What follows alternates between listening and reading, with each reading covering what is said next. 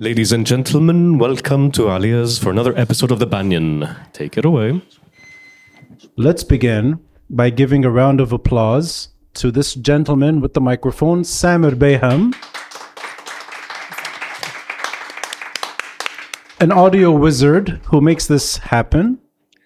I'd like to extend the round of applause to one of the most special guests I've had since I started this podcast, Naila Al Hares. A round of applause to Naila. This podcast is made possible by the generosity of listeners and viewers like you. Kindly consider a contribution through Patreon or PayPal. Links are in the details box. Any amount is appreciated. And follow us on social media. We're on Facebook, Instagram, and Twitter. The handle, The Beirut Banyan. Rate and review us on Apple Podcasts. And to stay updated with video releases, subscribe to our YouTube channel. Thanks for listening, and thanks for watching. I'm Ronnie Chatah, and this is The Beirut Banyan.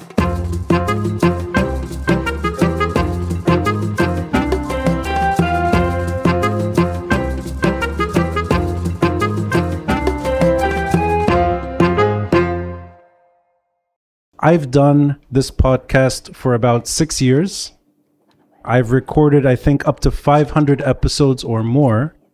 I'm rarely nervous, and tonight I am nervous because this is a special occasion for me.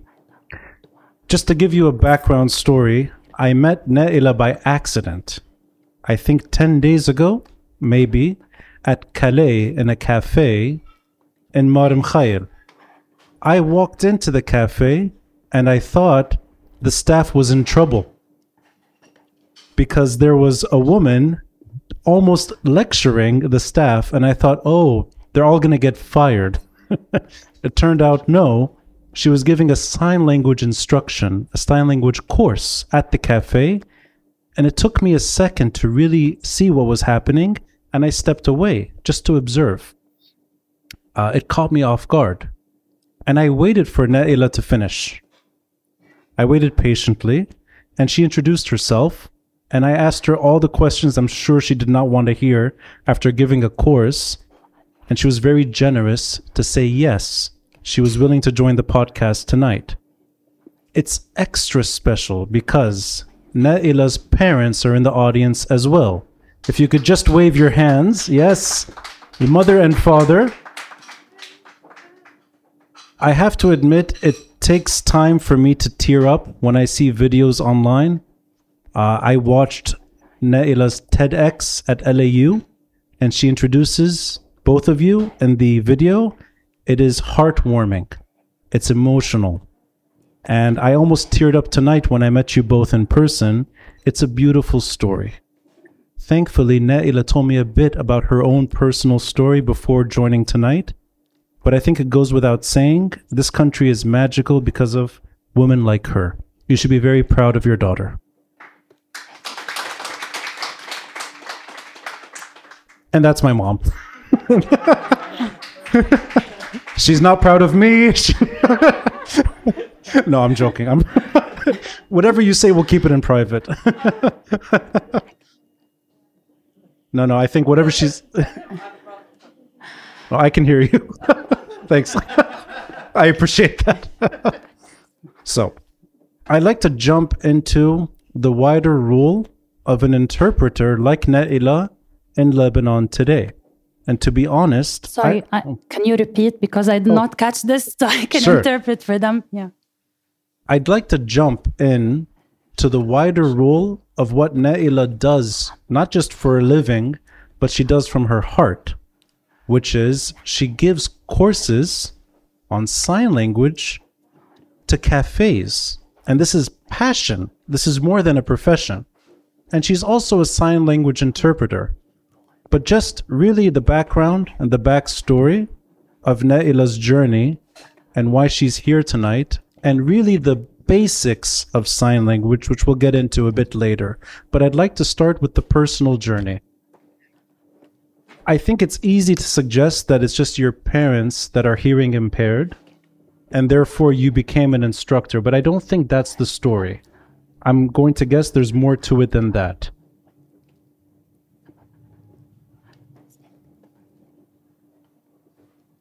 So what took you to so sign you, language? So you are ah, so you're asking me um, why I teach sign language. Yeah. Uh, It's nice to hear your voice. Thank you.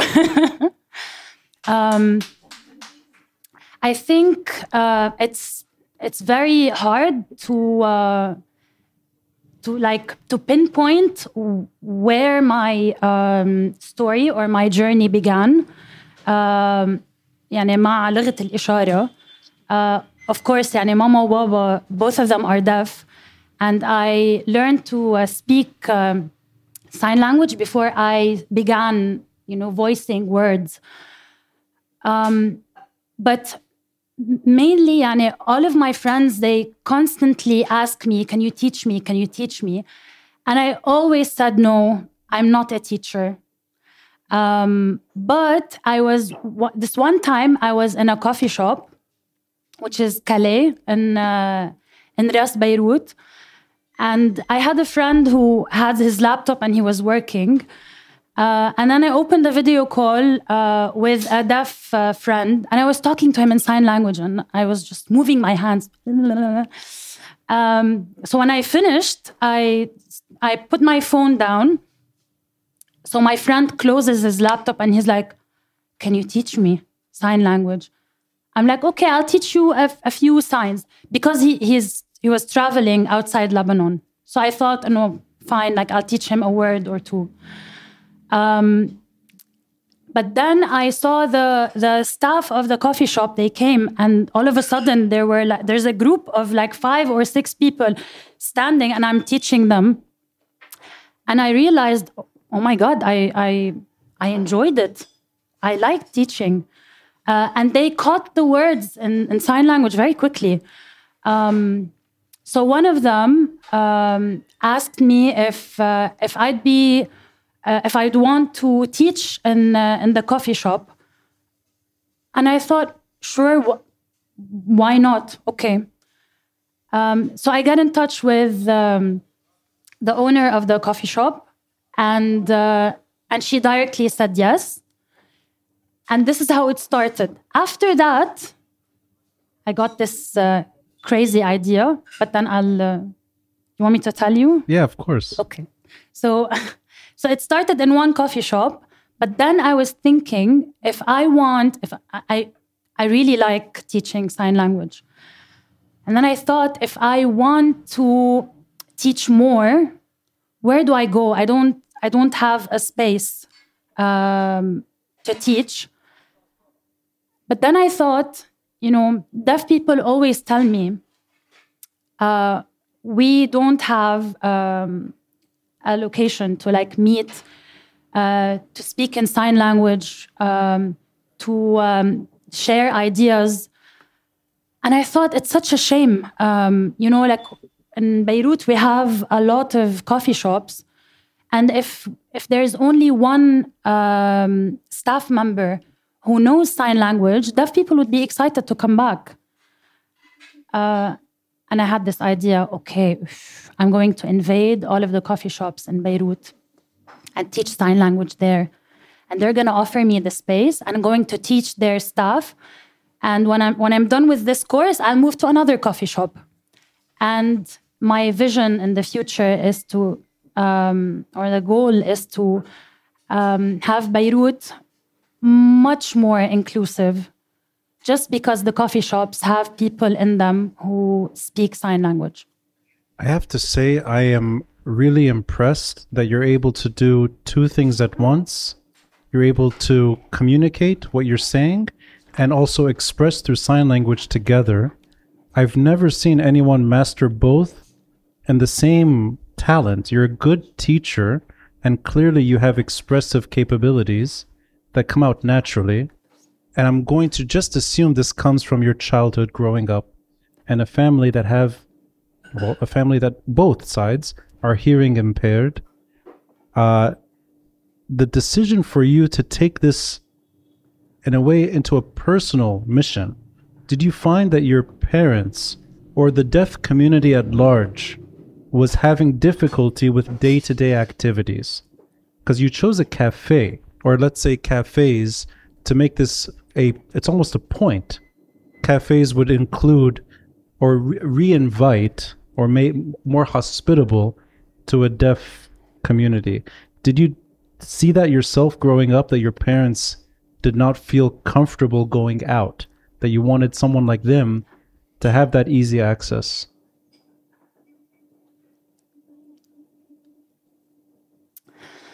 Uh,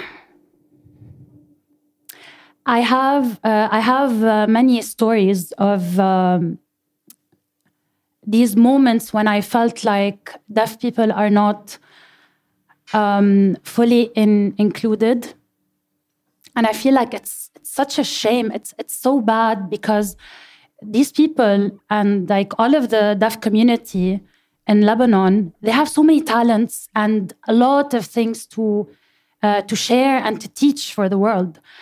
And so I have these stories of um, moments when uh, a deaf person would uh, would feel a, a, little bit of um, discrimination or um, maybe frustration because the, the hearing person um, would feel a, little bit, you know, like I don't know what to do. Uh, how can I talk to them? And, and I see these two people who really, really, really, really, they want to communicate, but they don't know how. So I saw that, you know, deaf people, um, you know, they, they find it very difficult to maneuver life in Lebanon uh, when it comes to like encountering uh, hearing people. But also, hearing people feel like, feel, feel very frustrated and why I I cannot communicate. What's that? It's it's very frustrating for both of them. So for me, making this decision, um, growing up, I saw that.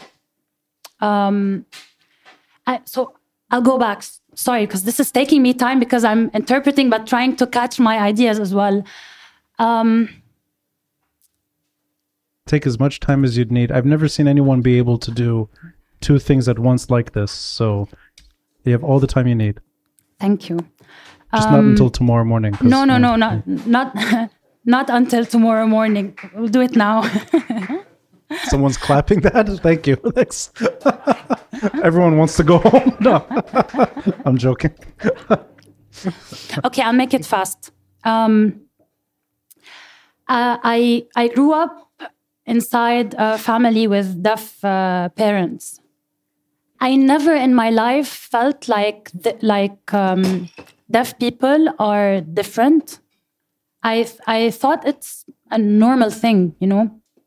Uh, deaf people just have a different way of communicating, and until it, it was until this one thing happened that I felt, oh wow, um, you know, like hearing people uh, see the community of the deaf people very differently uh, this is a world and this is a world. And i'm standing in between. Um, I, I, was with my mom. We were going uh, to a very big mall or i don't know what. And it was they had carpets. Uh, so my mom uh, she walked there. She saw a, a beautiful carpet and she asked this guy how much is it for? She did not use her hands. She just uh, spoke. And this guy looked at her and he replied in english. And so and I was really young. I was like four or five years old. So I'm like, uh, Ammo, she, uh, she's speaking in Arabic. She doesn't understand English. And he's like, no, she just spoke in English.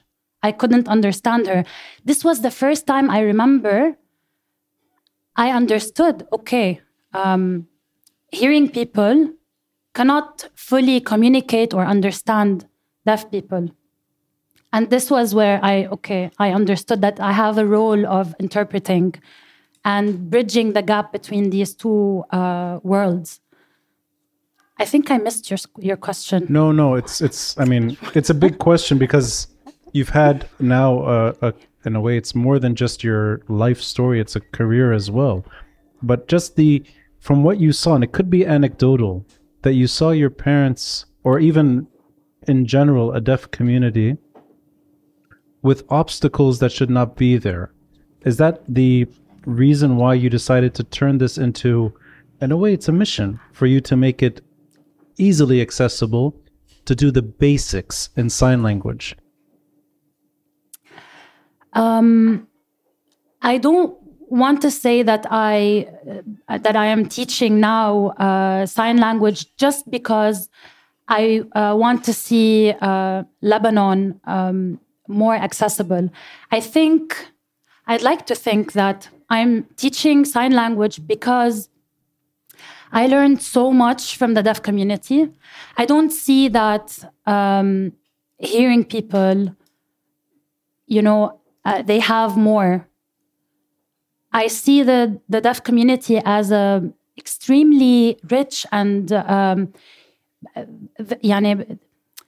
this community, Ronnie, um, they have a lot of information, talents, uh, life lessons that we as hearing people are missing out on. We don't know uh, what these people know because we cannot communicate with them. So for me, I think it's the other way around. It's I'm I'm creating this bridge because the hearing world they really need to learn a lot from the deaf community um, accessibility is something that we will we, you know we will reach eventually um, now or in the future we, are gonna re- we're gonna reach it because the whole world is is realizing and no come on we cannot have interpreters uh, missing from events or whatever.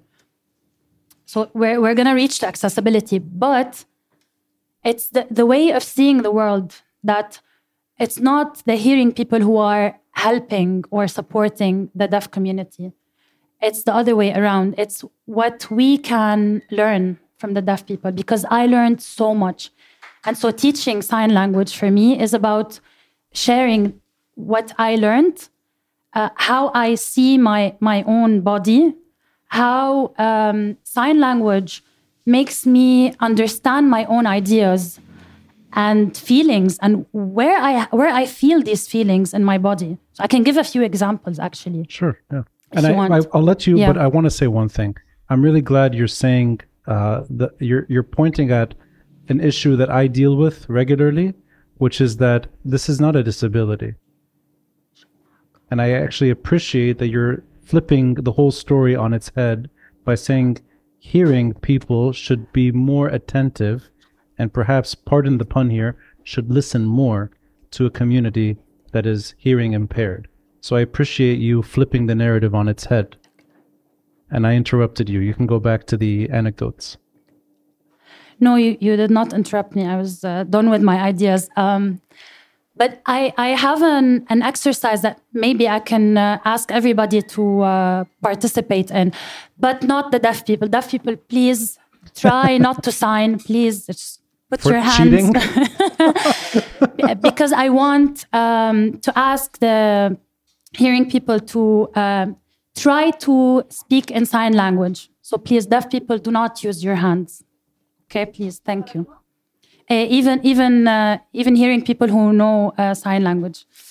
Um, so I want to ask everybody to just close your eyes, and I will say one word, uh, and you just intuitively try to think how would you say it in sign language. This okay? is where you steal all our money and uh, you. The, yes, I steal your money because your eyes are closed. yes and I have deaf people with me to help me. This is a family business. this is this is my family business. Yes, we steal. We wait for people to nice close their purse. eyes. Where'd you steal. get that from? I'm kidding. I'm kidding. um, okay, so close your eyes and uh, and try to use your hands to um, to say this word. I want you to think of the word nervous. أو موتر. How would you do it? Okay. just open your eyes. I know that there are people who are listening to uh, this podcast and they can't see. So we see people sh shaking, uh, their hands are shivering. We see people who have their uh, fists clenched. Um, and so in, in sign language, um, nervous is like this, exactly how you guys did. So it's like th there are hands that are shivering and they're not above your head because this is something, this is actually clapping in sign language. And we intuitively know that You know, if there's a there's a feeling that is a bit negative, our hands are a bit lower. If there's a feeling that is positive, our hands go up. And and nobody teaches us this. And this is the beautiful thing about sign language is that um, it's it's so intuitive that people when they start learning sign language they tell me oh but uh, but i do this sign all the time. I did not know that this is sign language.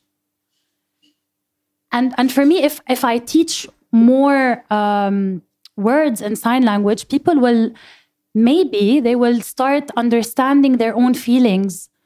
Because i i experienced this. I felt like i can understand my feelings better when I when I stop for for a second and I think about the sign, this sign of masalan anger. Like my, my fists are closed. There's something near my stomach. This is where this is where anger starts. Uh, pride. Uh, pride is something you feel deep down inside, and then it goes up. So you you need to express that you're proud, just like your your mom was telling you she's proud of you. Uh, she felt like she needs to express, right? Um, so it's just like that, you know. Sign language is so beautiful. It's like it's like a map of our feelings in our body, or our ideas, and how they uh, they exist in the world. Um, it's so it's so beautiful. So we'll get into maybe other types of examples like nervousness, which comes out naturally, I guess, to most people. It's a, it's almost like an expression that I think is shared in its physical aspect. But before we get into that, I'd I'd like to ask you two really basic questions, and I'm sorry if this is a bit too naive on my side. Is there uh, a sign language? Uh, is is there sign language access? In Lebanese schools? Is there something that is sort of standard that deaf people can learn through sign language in schools, not only private but public too? So it's a very basic, uh, like how how accessible is sign language when it comes to education? So in Lebanon, um, sorry, what is Lebanon? Lebanon. So this is uh, Ah. Yes, just like the uh, the cedar tree. Yes. So Oh. yes. That's amazing. So it's it's very it's it's iconic. It's, It's like- symbolic. Yeah, yeah, yeah. Sorry, Yeah, sorry, yeah. interrupted. No, no, go ahead. Um, whenever you you you you want to ask about a word, just interrupt me and tell me. I will ask actually because Lebanon came up. Are we literally just doing a tree, or is the are these words? So uh, in in the example of Lebanon, we are it's as if we are drawing the the tree. So it's one on top and the other one is on the bottom. So this is a So you don't do it in the same place. You you need to visually draw it. so it's a very stupid question. But if you're not, let's say you're deaf, and someone from Lebanon says, "I am from Lebanon," how would they know that that is Lebanon? They would have to know it already, or is there a way to spell it out? the the the signs for countries in the world are international. So all of the countries, deaf people know that this sign is for Syria, for example. This sign is for Lebanon. So Syria is Is like this because you have uh, you have two stars uh, on the flag. So each finger is points as at a star, for example. and that would be difficult if you're from let, let's say you don't know uh, the flag of syria or you don't know that lebanon has a tree on its flag how would you be able to explain that without that knowledge in advance So if, if you're you're asking if this person is deaf, yeah Okay. So uh, just like any word that is a name, um, the, you can start by uh, basically pronouncing. You, you use the letter like Yeah. L, E, B, you know, like Right. Lebanon. yeah Uh, or like you can show it on the map or on the phone. Uh, and the same way you are introduced a person to your name, um, you, you can use the letters. But then this is where a very beautiful thing about sign language begins is that you know, each name has its own sign. And in, um, in the deaf community, uh, each person, uh, they have their own sign. And, and the basis is uh, uh, like, a, like a physical feature. Like, for example, Lebanon, you can see the tree on the flag. Or for Syria, you can see the two uh, stars on the flag. So for people, maybe like for me, it's Naila, like in reference to my curly hair. For someone else, it can be, you know, they have this uh, like like the the mole beauty mark on their face. So other people call me Naila by referring to this beauty mark. Um, it can be a, a, habit, like for example, um, uh, I know uh, a woman whose sign is like this because she she used to smoke a lot. She stopped smoking cigarettes, but her sign is still that, Wow. as if she's smoking. So khalas, this is her sign. Um, so that would be more among those that know each other. But for Lebanon, you'd have to maybe, or Syria, which is that's a very, was it like this? The two, yeah. That would, I guess, have to be pronounced for somebody who would not.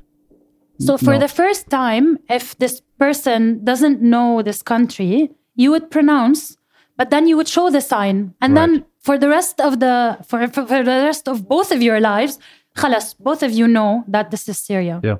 Yeah. So that was a tangent I did by uh, uh, intentionally. Let's go back to uh, the education and accessibility for the deaf community.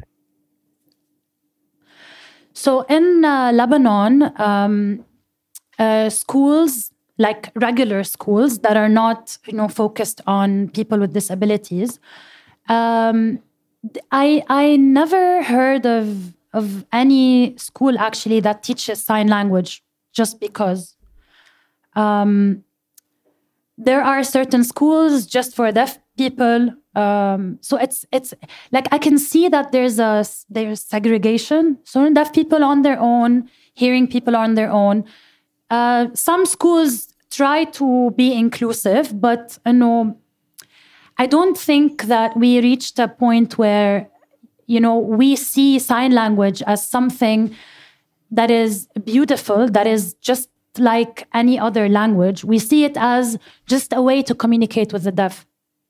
Um, and i think this is why um, we don't see sign language spreading. For me sign language is not just to communicate with the deaf.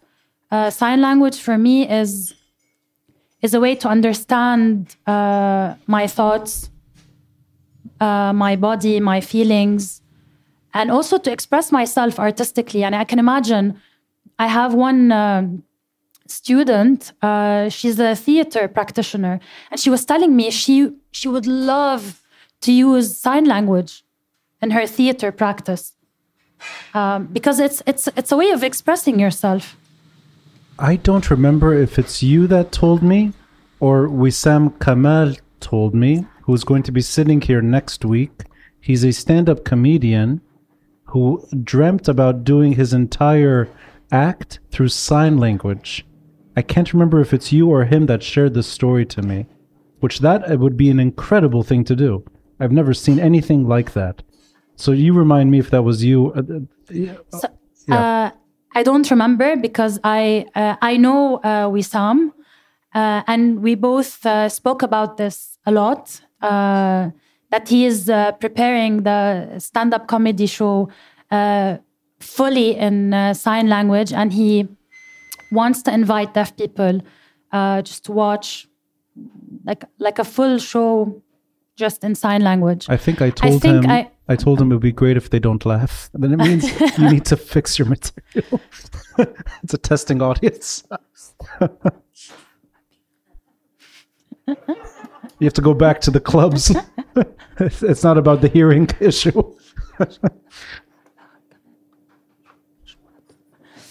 um, I, I, I, for me, you know, Wissam is is doing uh, a great uh, step, which is um, using sign language in his own career.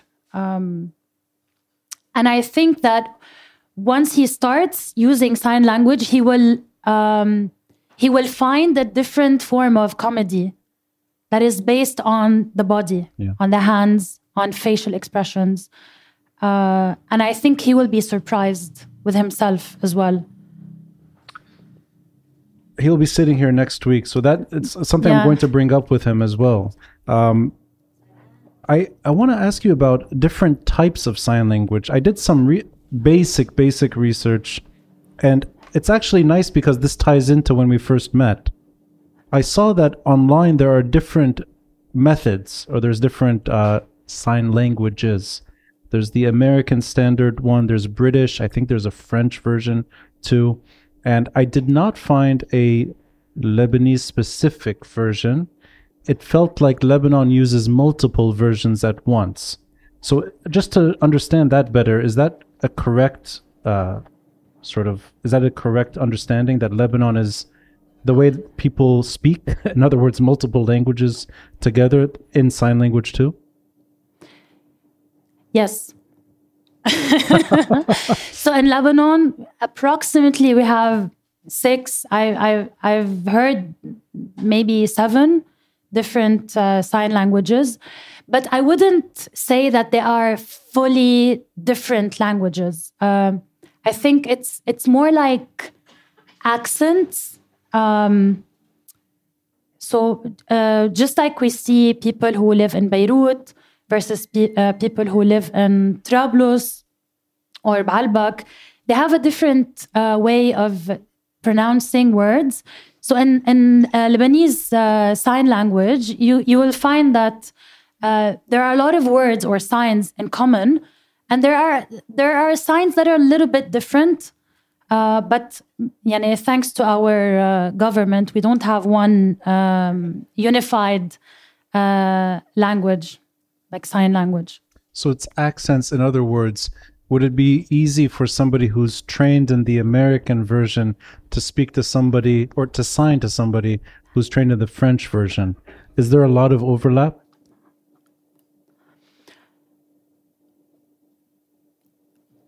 I would love it if you're actually telling everyone this guy makes no sense.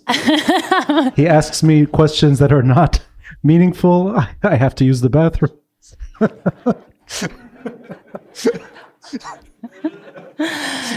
no, I, I, I promise.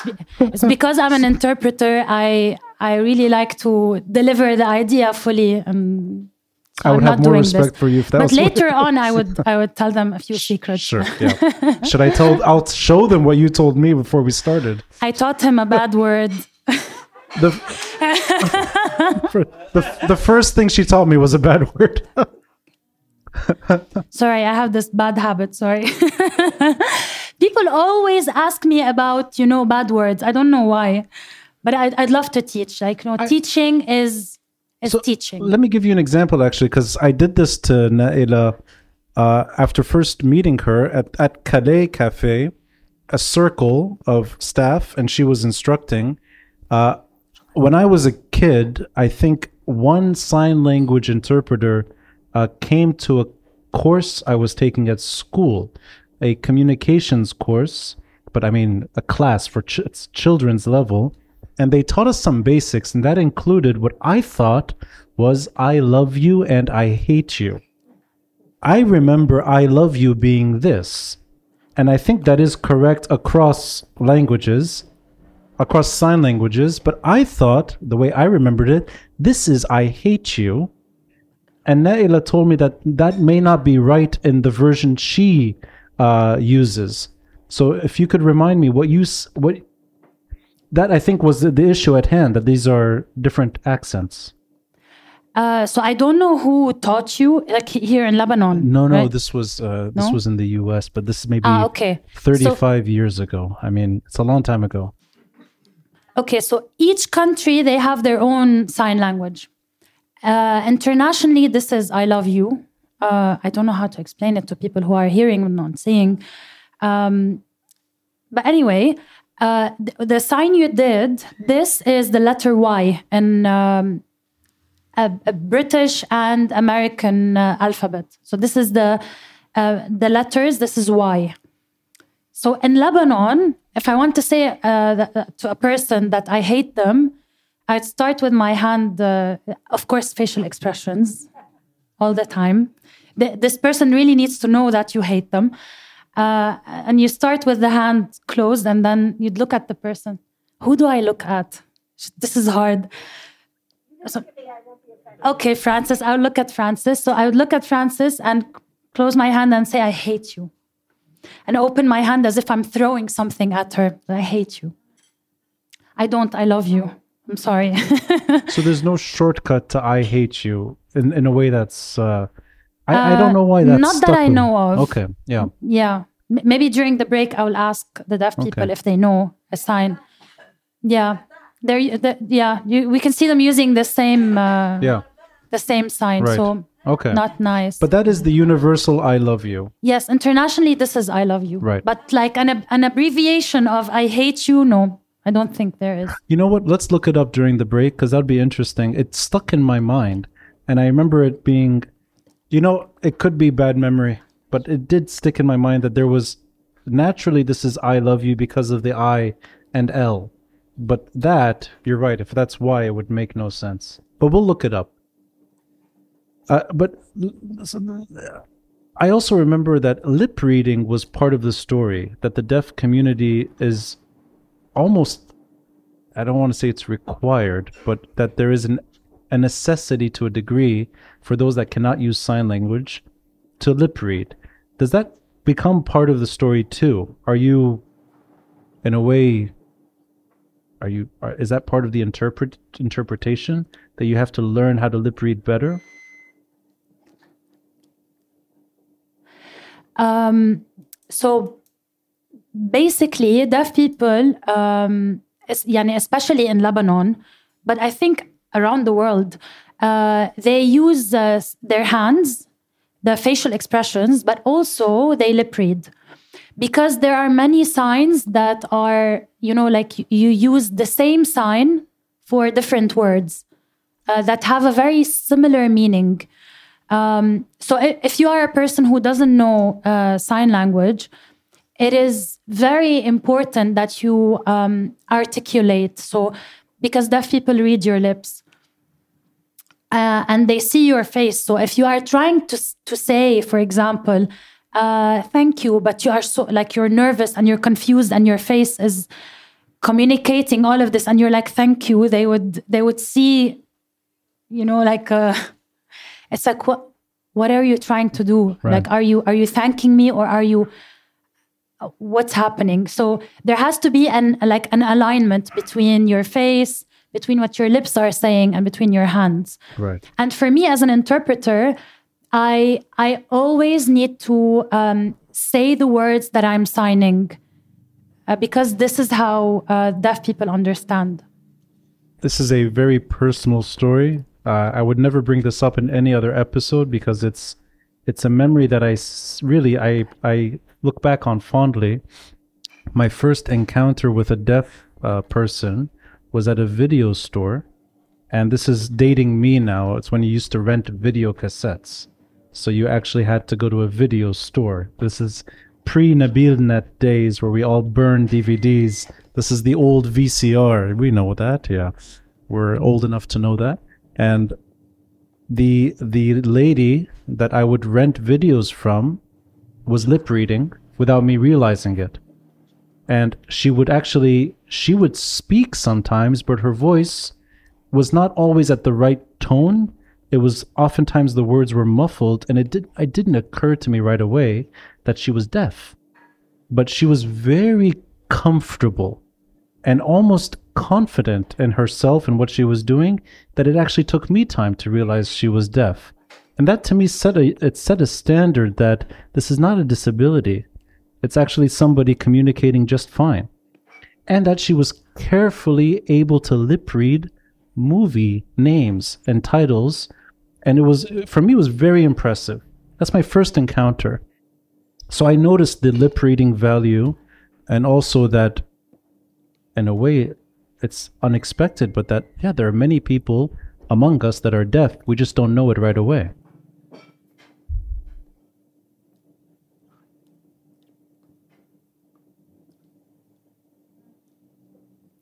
Uh, yes, I, I think, and, and this is why uh, when I want to uh, communicate with my uh, siblings, uh, and I don't want mom and dad to understand, I turn my face because they can read my lips, or or I just put my hand uh, in front of my mouth so that my parents cannot read my lips.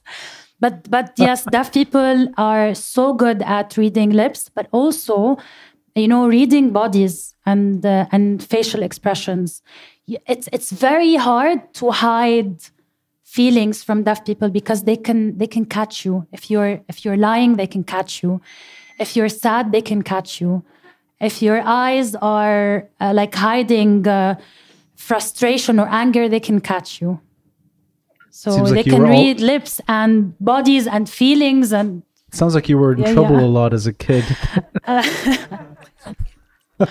um I, I was I was a, a troublemaker. Yeah, I, I can that's tell. the other way around. I can tell she's a troublemaker because she's like me. I met her with a helmet for her Vespa. I do the same thing. Mine is parked right here. So I could realize right away she's a troublemaker too. In a good way. In a good way only. And she's Yeah. smarter than me. She wears a helmet. I don't. Well, I sometimes don't wear my helmet. Sorry, Mama Baba. Sorry, I cannot lie. Let me get into the, in a way, the expressiveness of sign language and the dependency on, in, in a way, it's a visually dependent form of communication. And that, what you just already said, which is deaf people can tell. So there's almost like a sensitivity, if you will, to physical gesture. So it's a strange question, but is that why sign language is so expressive? That it's almost it, for somebody who's hearing, it feels like it's overdone sometimes. But is that just a natural component to it that it's substituting and therefore more sensitive on physical movement? Um, so so imagine uh, if everybody who speaks um, with their own voice, they all had uh, the same voice, the same tone whole time, just like uh, Siri, you know, just monotone. The, the, voice does not fluctuate. I think the world would be so boring. Um, so the same way in sign language, uh, the facial expressions, uh, the speed of moving the hands or the body, uh, if you're upright or if you're a bit like you have your shoulders down, all of this is like uh, the coloring of the voice, uh, but in like for, for like a, like a, it's like a visual coloring of the feelings of how serious this person is or uh, how uh, fun they're trying to be. If they're asking a question, you would see their eyebrows like raised. Uh, if you know, all of this is expressed with the facial expression. So I, I would understand that hearing people uh, would look at deaf people and think this is very like caricaturish. like, exactly. uh, like do, do i do i need to uh, be this expressive to be able to communicate with deaf people i would say um, this is something that you learn with time uh, you know feeling like it's it's okay to just move your face and your hands in a way that you know matches your own feelings um, but in general yes deaf people use everything they have to express their own ideas. So you just offered the example, which is imagine people talking at the same tone always like Siri. That would be that would be insane to imagine. In terms of tone and sign language, is there an easy way to just amplify what you're signing? For example, you said nervous is literally just hands shaking. How would you say, how would you sign that I'm very nervous? Would it be just a wider use of it, or is there certain other signs you have to add? So um, there are two ways. I can say I am very nervous, and this is more like a formal. You know, I am very nervous, but like the the majority of deaf people would would actually do what you did, which is basically, you know, like they would they would almost shake their whole body, like I'm so nervous, uh, and their hands would be like trembling even more expressively. So yes, if you want to exaggerate, you would you would use the same sign and just make it bigger, as if as if in your voice you are extending. Like I am so nervous. Right. So like I, I would say nervous, the word, and I would extend my my my voice inside it. I'm so nervous. Or my voice would shake maybe. So the same way you would And you would modify the is- sign. Can you do very again? Okay, so Very. I see. Yes. Okay.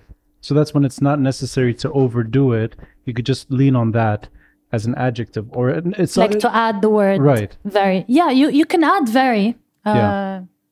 like anywhere you want but what's more expressive uh, is basically to use the same sign in a more expressive way so exaggerate if you're adding and you know make it more minimal uh, for example like with the i love you, you Right. you know i love you you just Yeah. sh- sh- like really smudge it in the person's face or you would be like okay, i love you. it's a very toxic form of Yeah. love.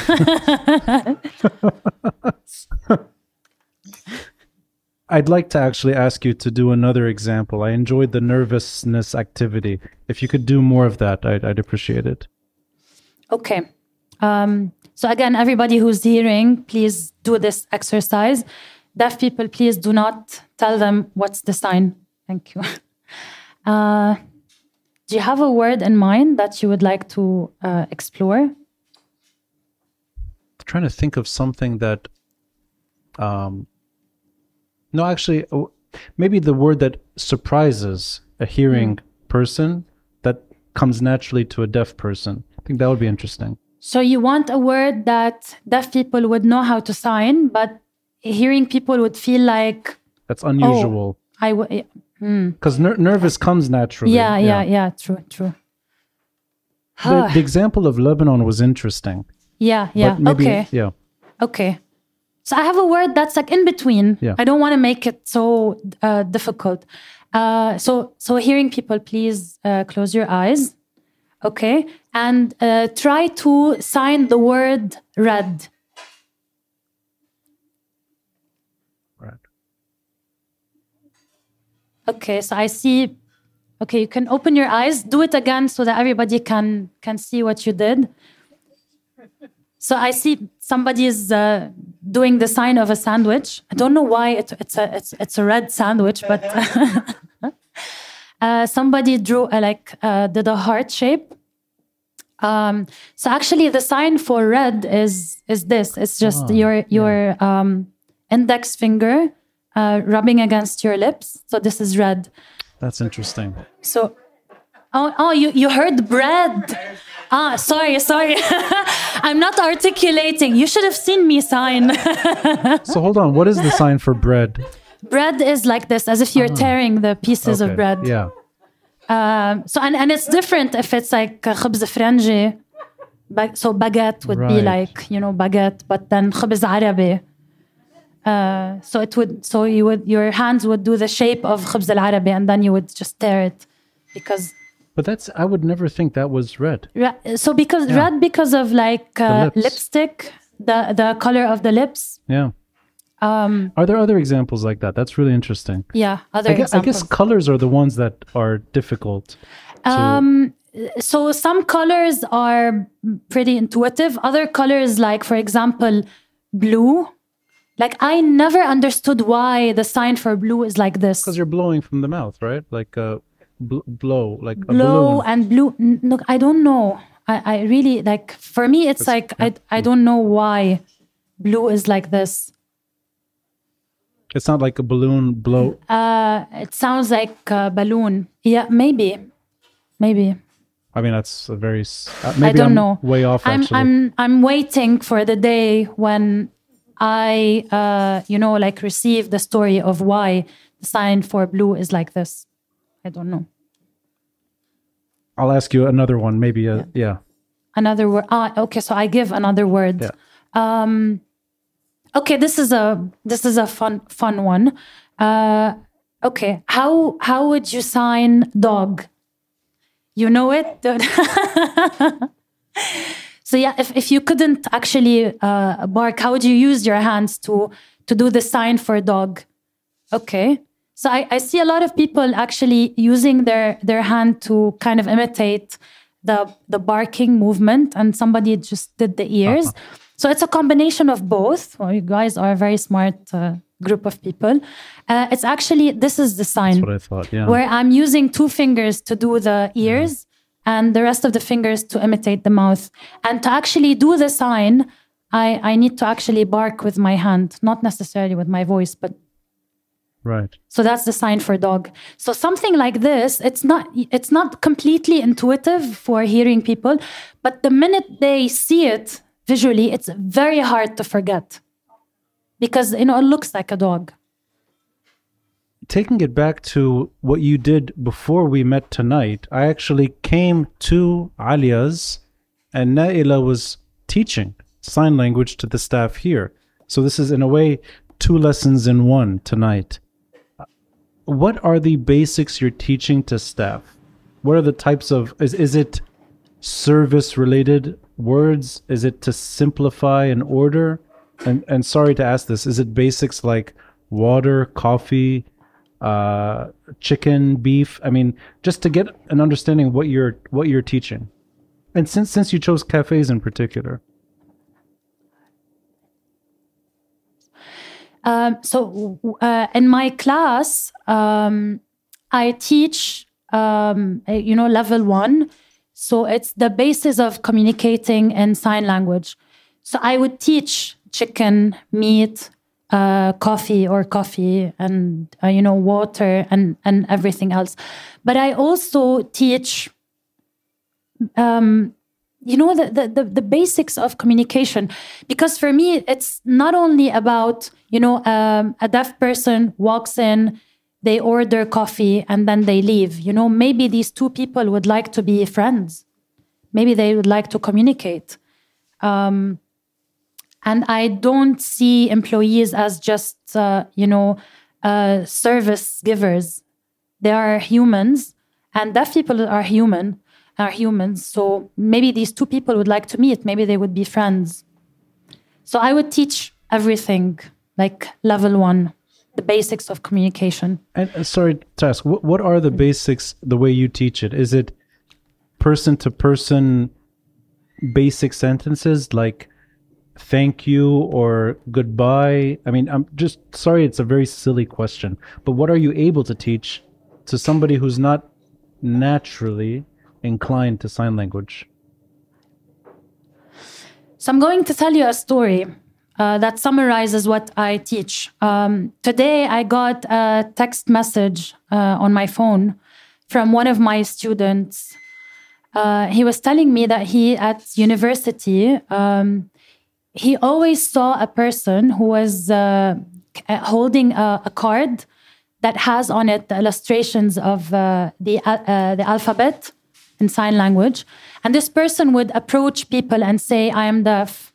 Uh, would you like to buy these things so that we can uh, support deaf people to buy uh, hearing aids?" And and this was the first time uh, my student you know he decided i'm going to go and and try to talk to this person to see if he's lying or not or he's really deaf. Uh, and what he told me is that um, he started communicating in sign language uh, and he understood his name uh, and that he's been doing this for 20 years this this uh, deaf person and that this was the first time he saw or met a hearing person using sign language. 20 years he's been holding this card and giving it to people trying to communicate with them. And this was the the first time he met uh, a hearing person who used sign language. And and actually he told him about uh, the class about what he learned and they exchanged a lot of information and he even understood that from from this person that that uh, you know this deaf person uh, knows different uh, sign languages from Lebanon and that he wants to travel. He doesn't, um, you know, like this country. Uh, it was a full conversation. Um, so I, I, I teach words, like how you say them, but I also teach um, sign language grammar, Okay. which is basically very different from spoken or written language.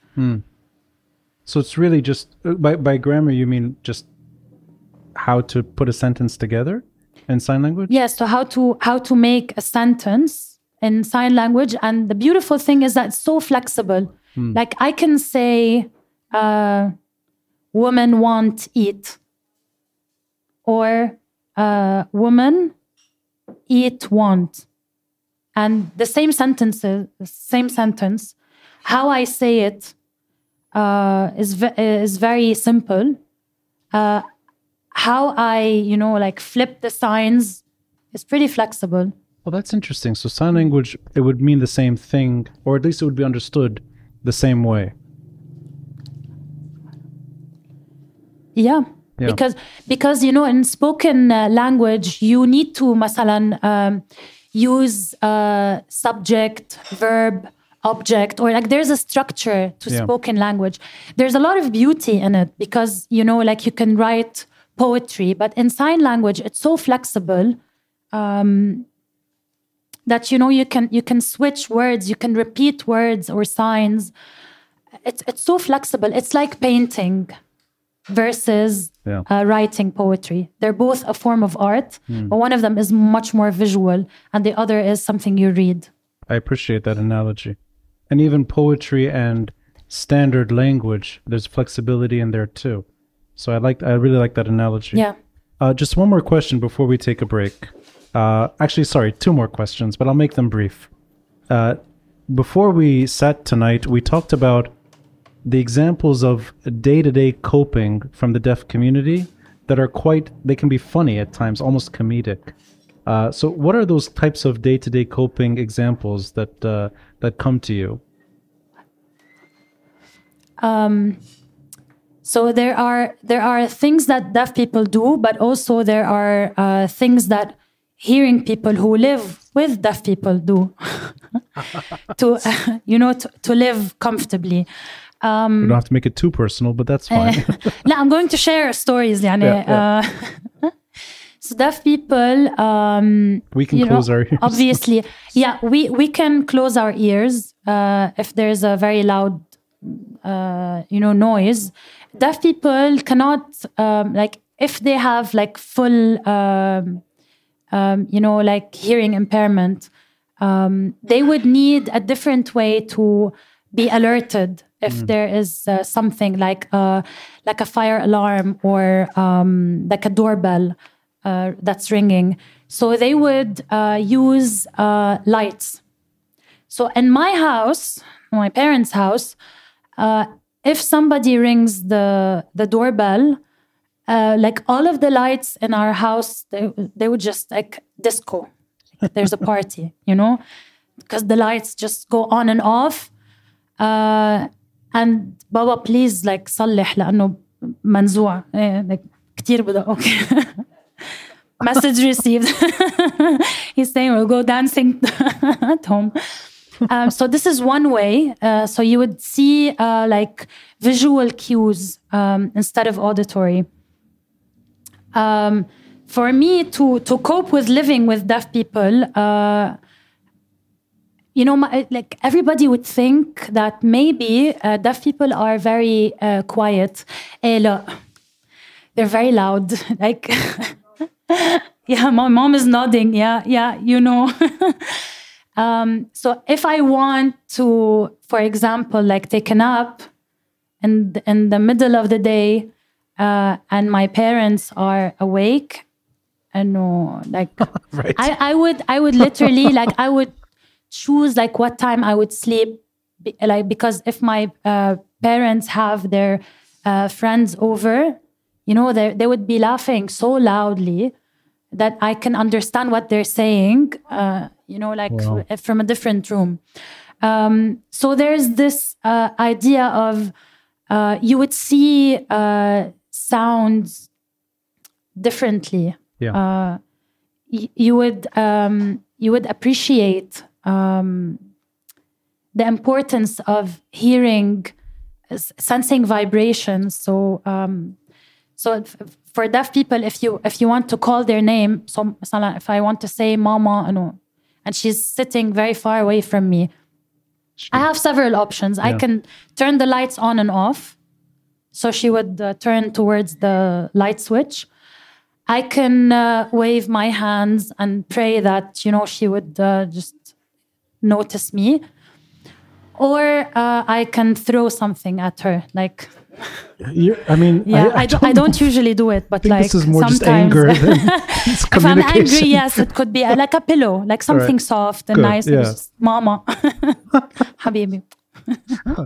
So, so in a way, it's your. Oh, sorry, please. No, uh, I, I, I want to tell you a story Yeah, of yeah. actually like when, when things are much more critical. So when we were really young, and I remember this, I remember this story. I think it's maybe my uh, my aunt uh, used to do this when when when uh, her her kids were so young. So she's deaf, and uh, she had babies, obviously. Sorry, your aunt is deaf.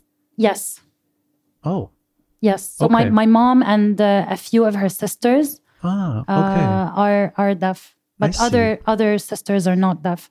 okay. Um, so so if if a mother is deaf and her baby is is crying, how would she wake up if she's sleeping?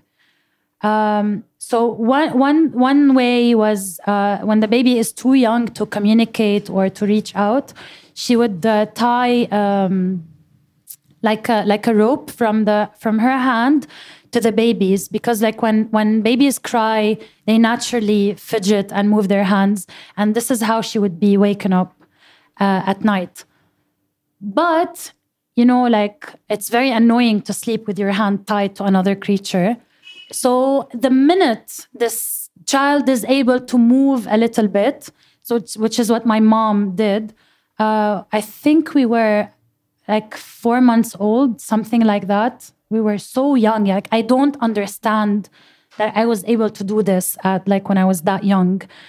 Uh, she would she would say no i'm i'm deaf. Like if you want something uh you know pull the blanket or uh, poke me.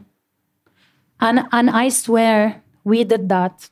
We were like yeah. four months old. Like the next night khalas we understood. I'm crying. My mom is not uh, responding. So i just pull the blanket. That actually lends itself well to the last question i wanted to ask you.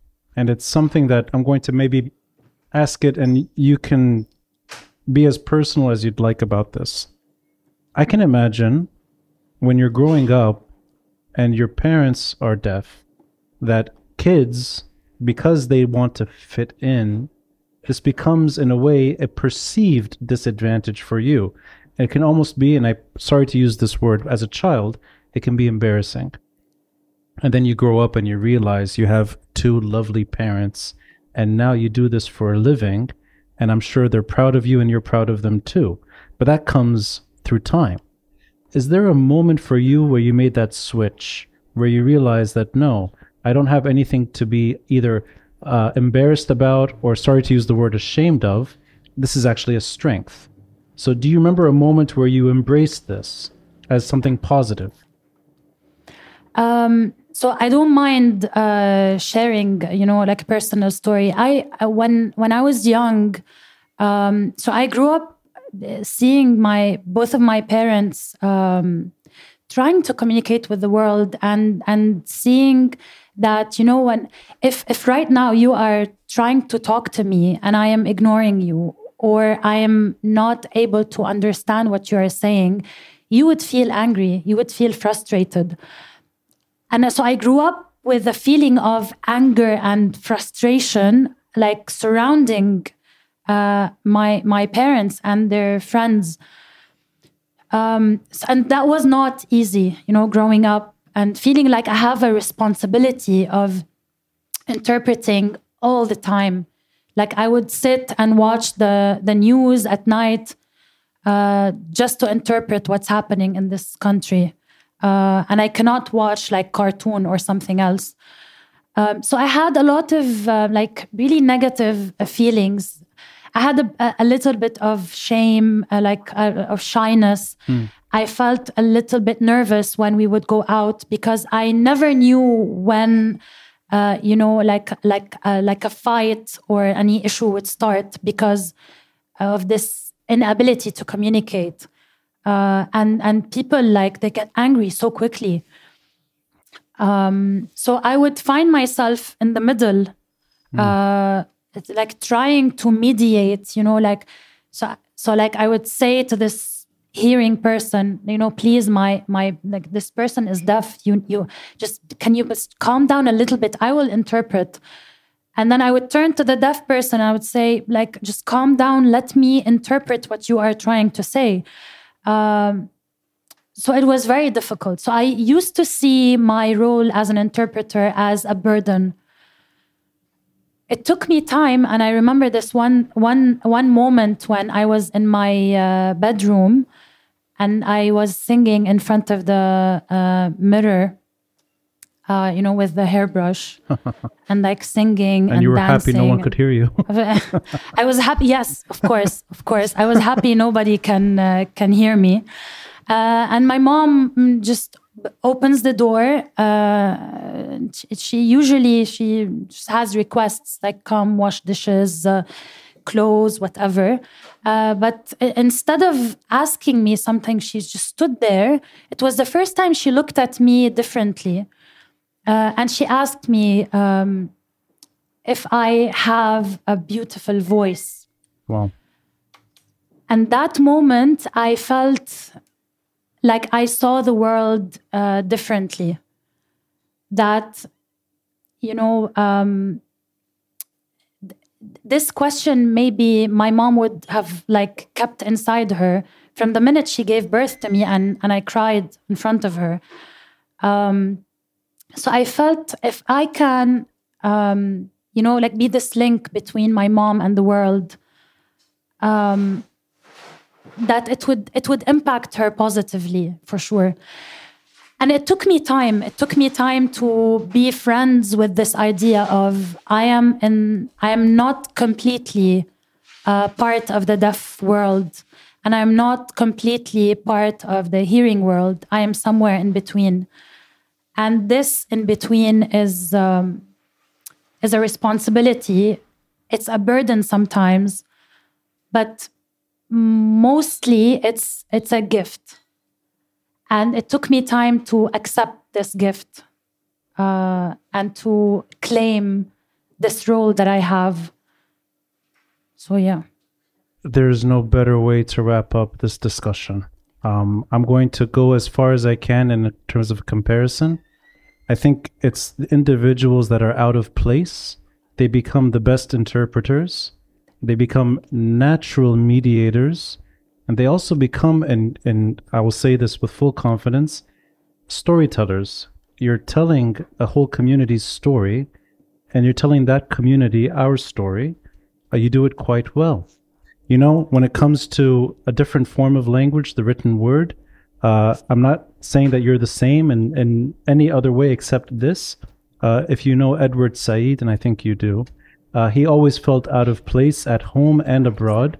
All his writing was about discomfort, but trying to be a link among many different threads. And I think that's the moment you can shine as a gifted storyteller. You're incredible, Naila. So Thank you. Stay a bit uncomfortable because it's it's really working right, and uh, we're gonna take a ten minute break. You can order whatever you'd like in the meantime, but stick around. There's a Q and A. There's a question and answer, and I'd like to ask the audience some questions as well, and Naila can be the interpreter. So thanks to everyone. thank you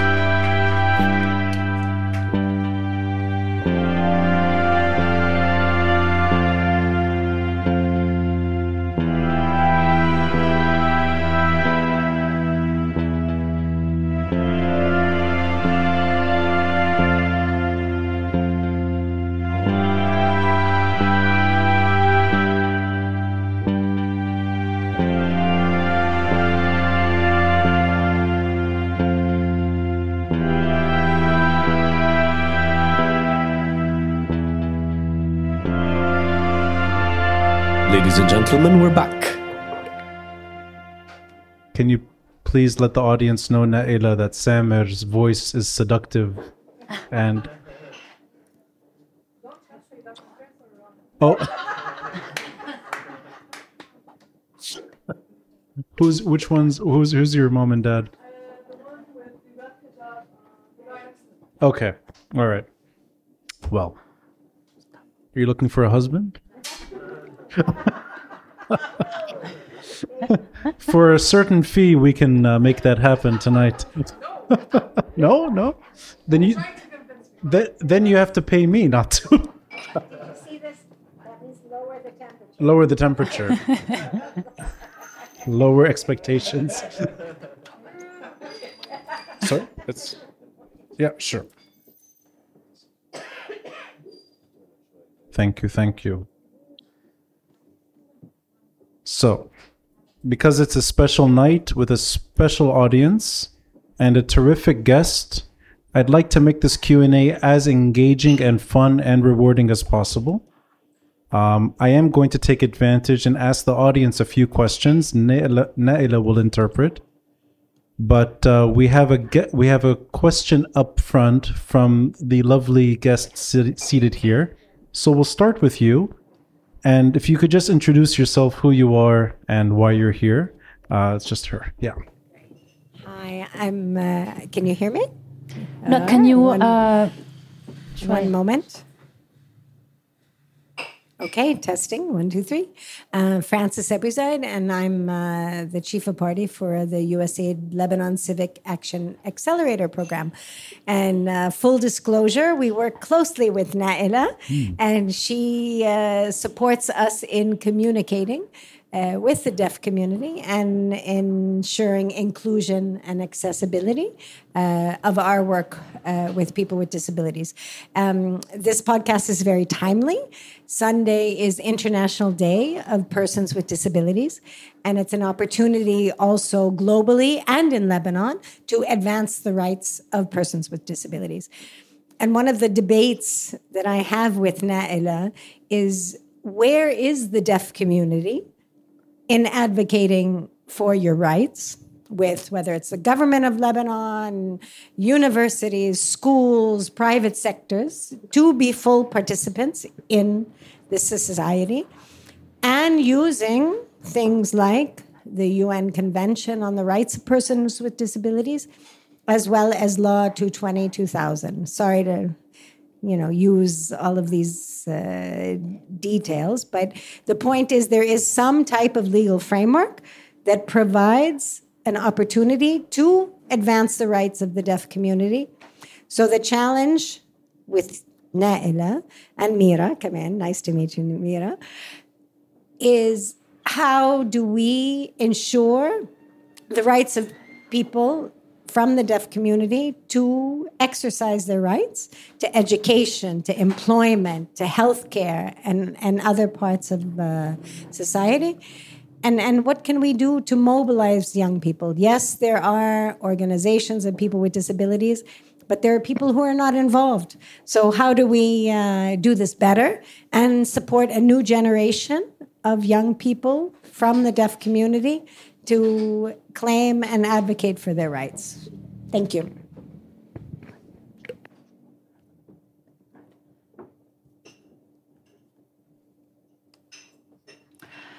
Um,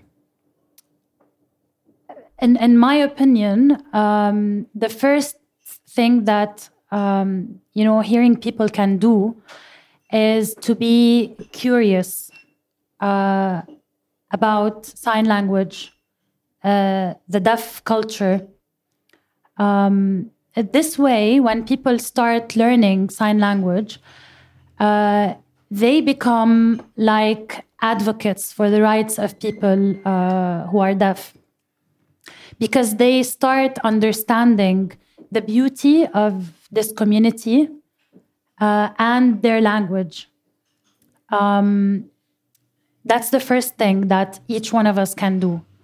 Um, you know, to to to approach deaf people and their uh, language with a, a little bit of curiosity instead of how can I help you. Um, so, in terms of organizations, um, I'm fully aware that um, in Lebanon there's there's a lot of um, issues related to organizations and how organizations, you know, like they work together or against each other, and how all of this dynamic it impacts negatively uh, the deaf people because this organization says I'm the best this organization says, I'm the best. And we reach a point where, you know, deaf people are like, please, can somebody, um, somebody just help us or like connect us or, um, so this is like, I would say this is a call for organizations who work uh, for the rights of um, deaf people or any other disability. Um, it doesn't matter who starts a, a program or a project. Um, the impact it comes back to you. So, for example, when I uh, started teaching sign language, I never imagined uh, that I would be receiving messages uh, that would make make me cry of joy. Um, I was just doing it because I was enjoying it. Um, and the stories I hear about, you know, deaf uh, people interacting with hearing people and the, and the beauty that comes out of these stories, it just impacts me positively the same way it impacts these two people who, who met. And so maybe I hope, Francis, I, I really hope that these organizations would start seeing uh, their own work not as I have a checklist, uh, and if I do it first, then I win. Uh, but rather, any step that I do, even if, if even if it's in collaboration with another organization, would would get me more funds, would get me more exposure.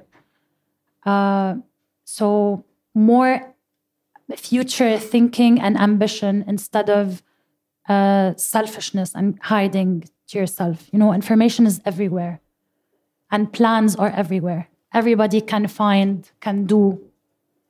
But these collaborations, um, when there's an opportunity and you seize it, this is when the impact is like more than you can imagine. I want to take advantage and ask another question myself, which is something I forgot to ask during the uh, discussion. Uh, and I'll make this personal. As a child, as a very young boy in the US growing up, uh, I remember seeing two things. Uh, public television would always have an interpreter for things that were very basic. It could be something like a city hall discussion, but there would be someone interpreting on the side. And even at times, news bulletins, there would be an interpreter on television. And that was, I think, at some point required for public access in the US. So that's one thing. The other thing is Braille that I would see taking the metro, taking the subway. You could actually, literally, blind or not, you would be able to physically interact with Braille communication on the stops the following stops on a metro. So these two things you grow up with and they become they become normalized quickly. You don't think of it as odd. In this country in your experience, do you find that there's a stigma to the deaf community or for anyone with disability in that sense? Do you experience it yourself? When you're doing this, is it is it in any way discriminatory? Do you find yourself trying to normalize it almost when you're when you're teaching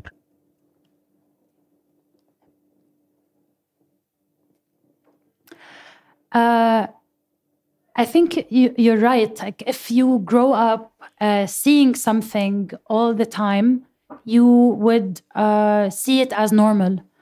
Uh, in Lebanon, um, I, I you know, a lot of the times I see people uh, looking at somebody who's signing with like their eyes would be open. Wow, what is this? It's so beautiful to look at. Um, because it's may- maybe it's the first time for many of you um, seeing somebody speaking in sign language. So, yes, there's this element of this is new. It's the first time I see somebody signing, or it's the first time I see a deaf person. I hear how a deaf person's voice sounds like. And I grew up seeing this element of, wow, this is strange. For me, this was the normal thing that hearing people would look at the deaf people as something different, as something foreign. Wow, a deaf person. Wow, I, I, I see them signing. Wow. So I grew up with hearing people's eyes on me and my family. Um, That's a sign language accident you just did. Hearing people's eyes on me. Hearing people's eyes on. Because you don't I- hear eyes, you see eyes. Oh, oh yeah. Play on words. That's too many languages at once. yeah yeah and and like my my interpreting brain is like fried, Fried. right now I'm like how can i get this message across I saw Yeah. what you said too. yeah you you saw what i said True. yeah so so um in lebanon the normal thing is deaf people are strange sign language is strange and i hope that we'll get to a point where uh, sign language can be inside every school, university, uh, just as an as an option for somebody who would like to learn more. Um, and and in some places, something mandatory, because it's important for deaf people, but it's also important for hearing people. Um, you know, I'm just going to add one idea. I think now, in the times that we're living in, using your brain is not enough. Uh, we are moving towards a world where feelings are as important as thoughts, and imagination and art is as important as uh, you know science and math and logic. Um, so I see sign language as a portal um, for learning about ourselves and the and the community, not just as a you know like a connection between deaf people and hearing people. I really see the value of it as a language. Like I learned so much, I cannot count the number of things that I learned because of sign language. Or I think that who I am as a person and how my brain works is really like heavily impacted by sign language. So yeah. Any other questions, Mr. Samir Beha? All right. Um, I just want to second what you were talking about earlier regarding um, uh, the problem with NGOs and organizations and how they fight against each other rather, rather than uh, um, yeah, progress on the things they're supposed to be working on. I've seen that across the board because I've been an activist for a very long time, back from the 90s, and I've seen it with environmental NGOs and, and so on. Um, I think the problem is that they're all competing for the same small pool of funding, which is why uh, they end up, you know, being at odds with each other. Which leads me to a question that I wanted to ask. Uh, you and I have worked before with the CLS on uh, inclusive design uh, campaigns and uh, awareness of that. Uh, what, in your opinion, is the biggest impediment towards businesses and other organizations implementing inclusivity in their uh, daily life or doings?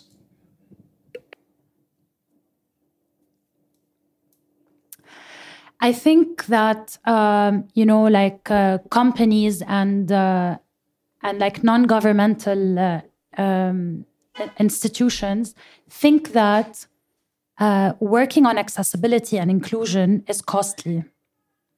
Um, they see it as uh, kind of like a burden that they can do without because they don't understand that when a company or any person works on inclusion, they are not only, um, you know, like helping uh, people with disability to basically, you know, get access to this job or information. Um, that they are actually making their own information, their own products, everything that they do, they're they're making it um, accessible for everyone. So if I am trying to tell you guys a story, and I use words that are very difficult, you know, like you would you would need to open uh, like a book and try to find what's the meaning of this word, then I am not making my story accessible to all of you. It would only be accessible to those who have learned English for years and they know that this word, this very fancy, difficult word, what it means. So I think that you know companies are not accessing uh, talents, ideas, um, ways that make their own life and work easier and much more accessible and profitable. Because um, the, the community of people with disabilities, they, they have uh, the financial capacity to buy. Uh, they have ideas. They have, um, they're, they're a rich population that if you, if you make your own work accessible for them, you're automatically making your work um, faster, much more productive, innovative, and accessible for, for people who will eventually become disabled because of their age. Like, we're all going to grow older and maybe, um, you know, lose our ability to uh, see. Like, we would need eyeglasses or uh, hear. Um, or maybe our brain would get so tired that we would need explanation, you know, more than once for a certain idea. So if everybody works on inclusion, we wouldn't feel like we are missing out on, on, life because we just grew older. So yeah, I, I think these companies are missing out on a lot. Uh, yeah. I hope I answered this your question. Are there other questions? Anyone has any question. Is that someone in the back? No? Is that is there somebody? No? Oh, you? No, wait. Let's go back the beginning and then we'll go forward. So the lady wearing the red sweater, is that right? Yes.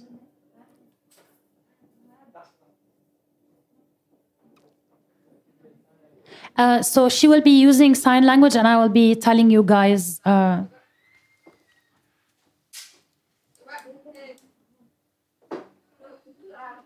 So, first of all, she's thanking you. Uh,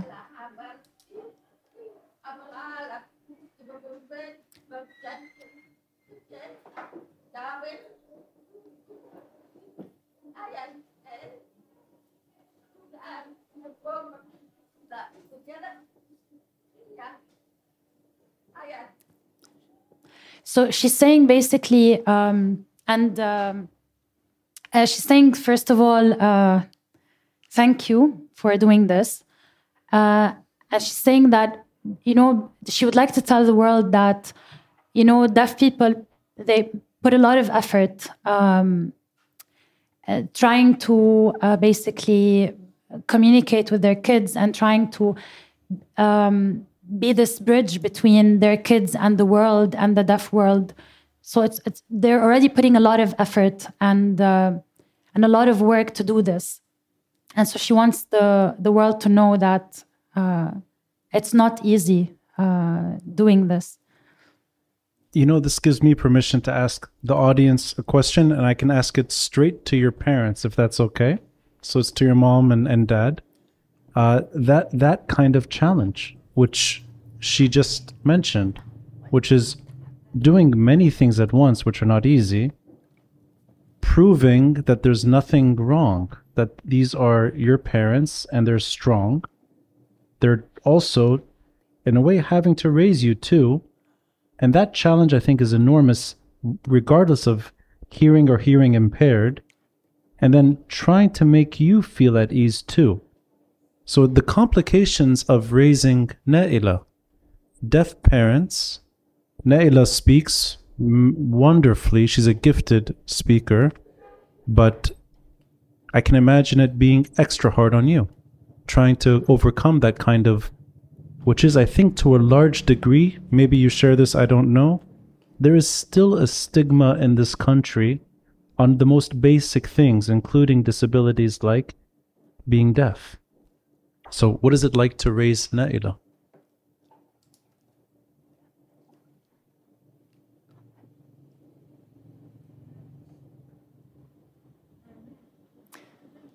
So I used to think. Uh, so when she, when my mom married my dad, um, so my my kids were young. I used to think about uh, the future. You know, should I just leave them? No, I, I want to take care of them, and I want to stress on th- them to go study. N- Um, it's important for them to go uh, to study first and then go out. So I really worked hard on them to uh, work on themselves. So my uh, my eldest daughter, um, when she was applying for the brevet, um, when she when she succeeded in the brevet, we got her a phone as a like a gift. For Naila, she said, "I want." She said, "I want a phone," but I said, when when you also succeed in brevet, we will give you a phone. So the next year she succeeded, and we gave her a phone. So for my younger younger son, he said, "I want a phone as well. I don't have a phone." I also said, "When you succeed in brevet, I would give you your phone." So now it's, it's so now it's like when I I tell you guys, when you succeed. And, and now like they reached university level and they graduated i'm so proud of them and I her thank God. I, I need a new phone?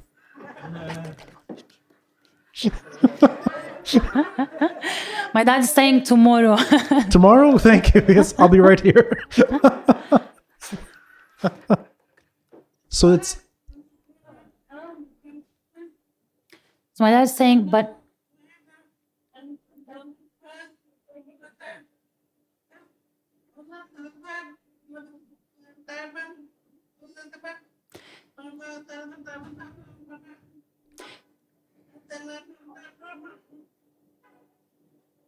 I think I know exactly what you're saying. yeah. yeah. That's amazing. So amazing. he's saying he's saying he's. Uh,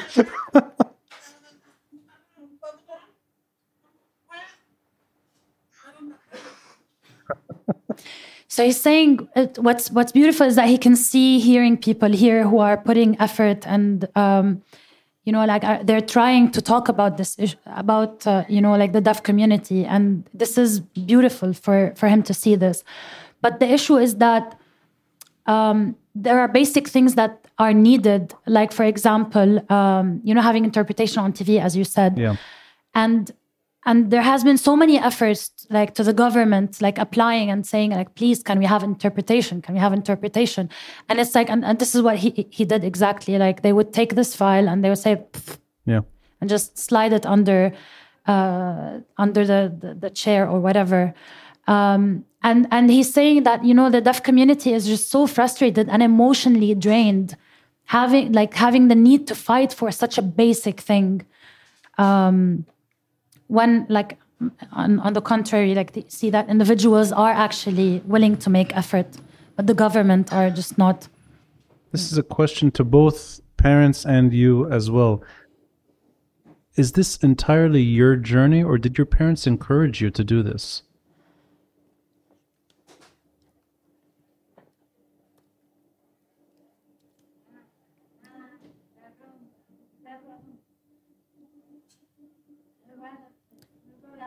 So when we were young uh, my mom is saying we used to use sign language with uh, and uh, we were speaking sign language and our kids just observed and they learned. Um, and so they have a lot of ideas uh, around like sign language but it's like naila chose to go through this. And this is where i would add to my mom's uh, idea that um, me working as an interpreter or teaching sign language is not an old thing. Like I started in 2017 or 18 maybe, uh, so it's it's quite new for me. Um, and I and I uh, I see that the the, the demand for uh, interpretation and sign languages is increasing with time because organizations are obliged to work on inclusion and accessibility. Thank God, yani money is coming in just for that.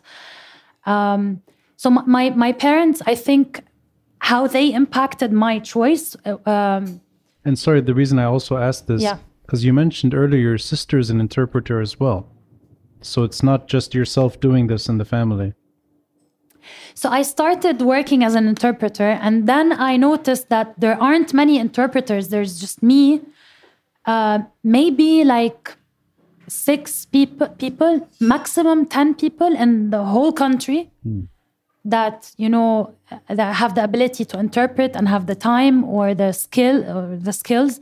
Because I see also like deaf people uh, tell me that you know this is a person who works as an interpreter but we don't understand what like she's like the sign language is not clear. So there's an there there's a need for interpretation but also there's a need for clear interpretation. Not everybody who knows the language can deliver an idea easily. And Ronnie, the issue is that in Lebanon, there aren't any uh, classes or schools just for sign language interpretation. So, this is something that I had to learn on my own with the support and the help of a lot of uh, deaf people. Like, they literally, they, uh, these people helped me uh, by telling me "Um, this word, say it differently like uh, Noha is one of these people who like tells me uh, so i saw your video you said i don't know you said this word like this uh, next time you do the sign say it this way so i'm getting coached by the deaf community as i as i'm working in this uh, field so I, I feel supported by all of the deaf people I hope, you, Really, don't, I I hope do. you don't mind me sharing this, but Noha is also your parents' teacher. So there's generations of teaching in this room tonight. Uh, I think that's incredible. And you have great guidance for that reason. You're able to easily sort of have that feedback, and it's it's proving itself very effective. Uh, are there other questions?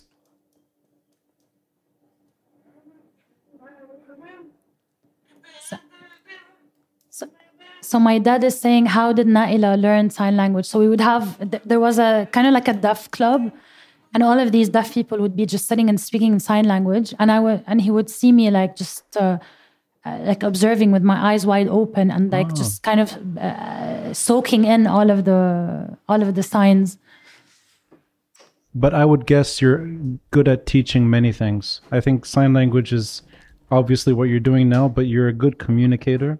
So I think you could teach uh, many different subjects. So I think there was a question up front from Um, my mother. Let's give her the mic. No, you didn't have a question? Yeah. Whatever you ask, you have to celebrate both of us. You can't be hard on me and, you know, easy on. And You're make- an, Go ahead. you're an amazing woman, by the way. I'm really honored and I think I'm privileged to have met you and meet uh, your dear parents. You uh, should be proud of her. She's you raised beautiful kid. Um, I'm uh, I'm more than touched, really, to uh, to see how beautiful you are. You're you're great people. Um, I hope the best for uh, everyone. And uh, Ronnie, I cannot more than thank you for uh, bringing this lovely woman and share with us this lovely journey. It's beautiful. Thank you so much. Thank you. thank, you Thank thank, you for expressing No, uh, really, it's from the deep heart. Uh, it's uh, I'm really, really um, touched. Was there somebody in the back? Oh,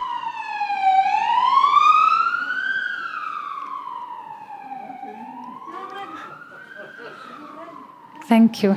Wonderful. Thank you for using uh, sign language to express Well, this. We, we love you too. Thank. Oh yeah, Uh, love. love. Yeah, yes. This- uh, yeah. You know, I have to say it though. When you're when everyone does that, I'm at a rock concert. I'm not. Yeah. I love you. So the difference, the difference, Ronnie, actually is if you, yeah, it's Guns So- N' so- Roses. It's not. um, if you if you close your thumb, yes, then it's rock. Oh, But if you open your thumb, it's I love you. And the reason is uh, the the little pinky finger alone is the letter I. By the way, thanks for saying that. Yeah. I checked during the break on the what I thought was I hate you. It's the beginning of I hate you. It's I and then H A T E Y O U. So it was the first letter. I must I think my memory just failed me after the first letter. So yeah, bad memory. No problem at all. Um, I was at too many Guns N' Roses. Yeah. yeah. so so so it's it's what you said. uh, Like the the the sign for I love you is an abbreviation uh, of the first letters of the words. This is the letter I. This is the letter L. And this is the letter Y. So if you combine the letters that you use, it would be I, love, and then Y for you. Right. this is why and and this and if you go to any country in the world and you uh, meet a deaf person and you do this they would understand Yeah. yeah Are there more questions? No? Did, did you have uh, the lady in the back? yes Caroline. So she said when she was young, she did not learn sign language. Uh, I need her to move closer because of the light. I cannot uh, read her lips. So she went to IRAP for school. Uh,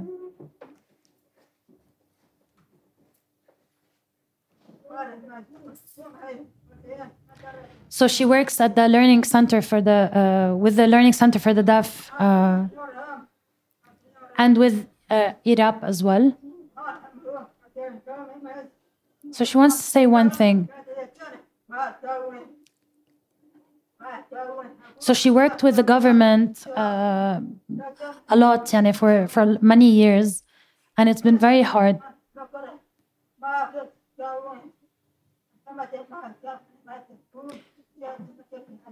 So she decided that she doesn't want to she doesn't want to work with the government uh, to get to these goals. She wants to work with just regular people in her uh, daily life. Now she's 60 years old, and now she feels uh, she feels proud, uh, basically, of everything she did. She, you know, she uh, handled her own responsibilities on her on her own, and she did everything on her own.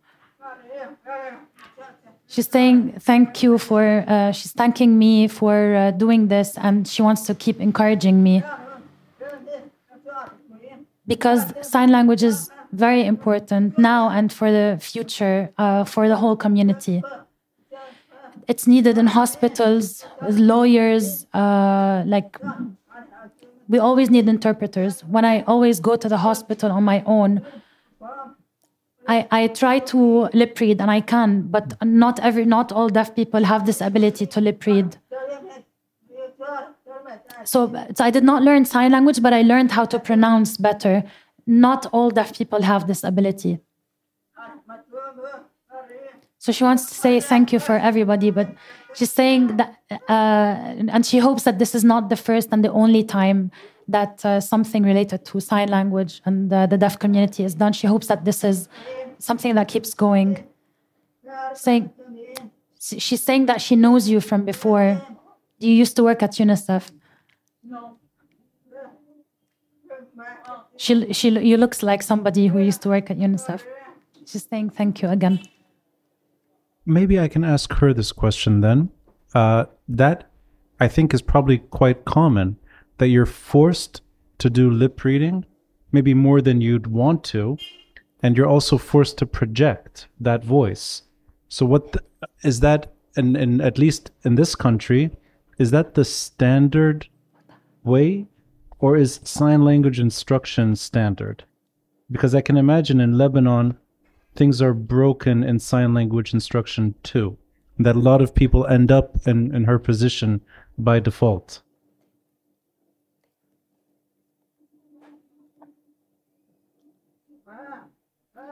She's saying, um, no, but so it's it's just because she did not learn sign language before uh, that she had to um, read leap.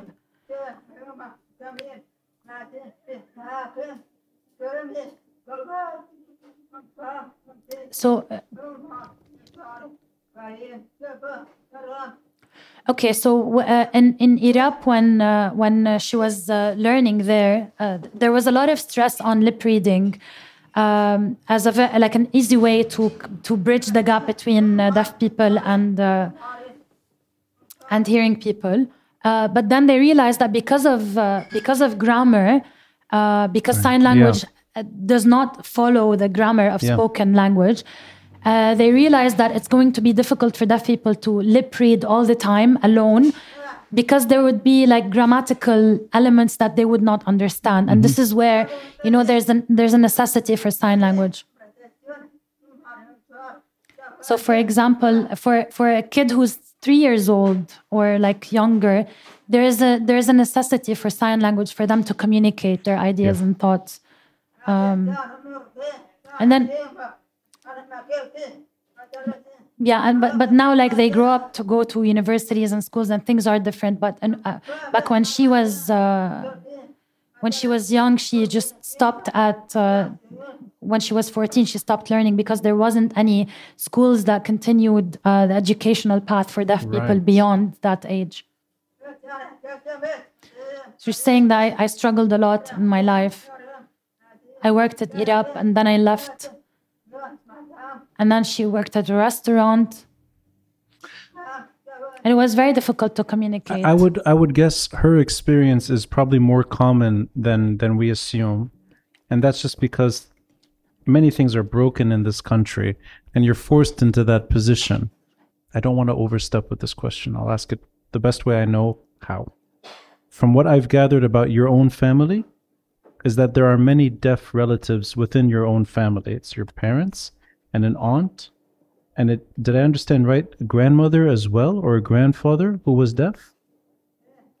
So there's it's I don't know if it's hereditary or is it is it uh, I guess is this passed on or is it something that happens at birth? I mean, what, what is the? It's a very stupid question. I know. I should know this already. But in your in your unique case, there's a lot of uh, deaf relatives.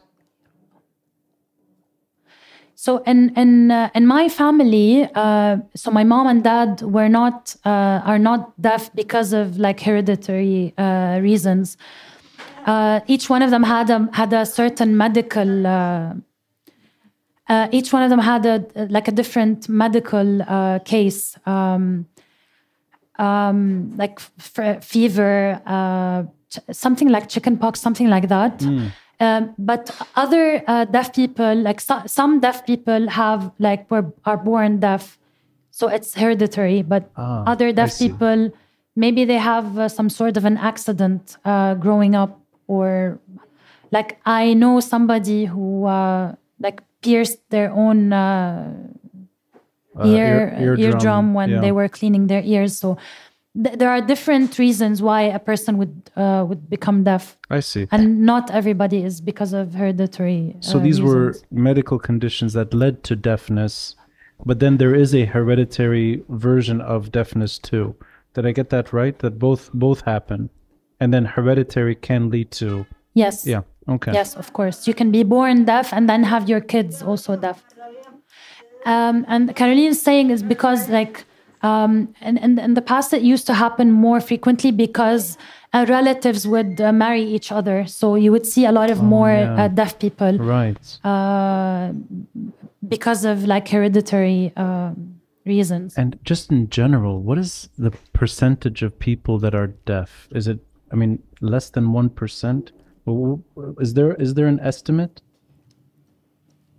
So I don't know of a certain uh, percentage, but I know that it's around 15,000 uh, people who are deaf in Lebanon. In Lebanon. That's um, y- yeah. So I was I was about to say the same thing uh, that there there are a lot of numbers that are hidden because not all uh, deaf people go to a school. Yeah. Uh, not uh, all families that have uh, a deaf son or daughter um, feel like it's okay to bring them out to the world. Like a lot of uh, families um, might feel that they are a bit shy, they would hide the deaf person. And so this deaf person would not experience life. And so these numbers are hidden. And I think it's definitely more than 15,000. Okay. Any other questions for Naila? Ah, yes. So he's saying when he was uh, around one year old, um, uh, he ha- had a really high fever. So his uh, the the nerve that Oh, uh, okay. the hearing nerve, I think I don't know what what it's called.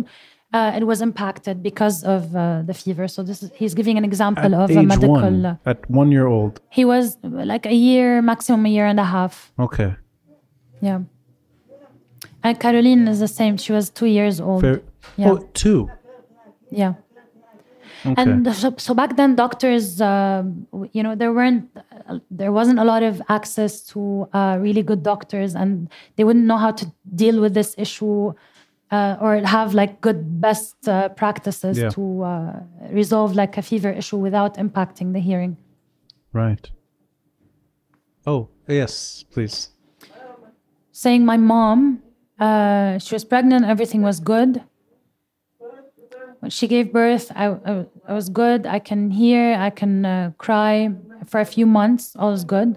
When I was four months old, I got a fever. Uh, there was a problem with the medication that uh, they gave her. So her fever actually increased. And then uh, she fell asleep and she fell asleep for such a long time and she was not crying and everybody was like screaming and talking and yelling next to her and she was she would sleep for long hours and her uh, her mom and her grandma would, would be so surprised like there are so many loud voices so her mom carried her tried to clap and uh, make loud noises next to her ears Yeah. and she noticed that she cannot hear so they took her to the hospital and then they realized that she became deaf and So, sorry, how old were you? Uh, four months old So four months. Four months. Yes. Ah, she, she she was able to hear but then because of the fever and wrong medication uh, she became deaf if I can ask this in general, is there anyone that became deaf later in life?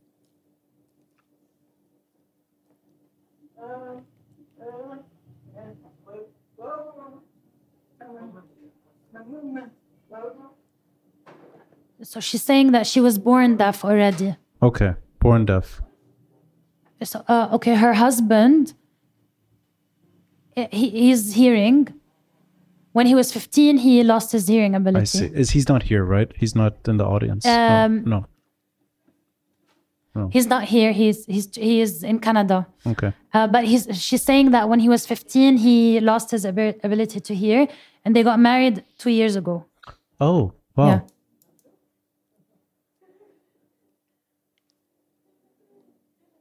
So he's in Canada, he's not Lebanon. Two years and then he left. Uh, He had an infection. no, I'm uh, joking. I'm kidding. I'm kidding. Can you tell her two years is So- that's the is- honeymoon period, and then it's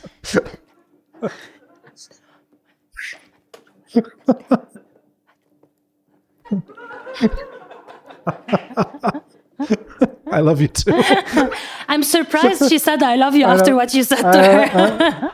We'll go get him and bring him back. Don't worry.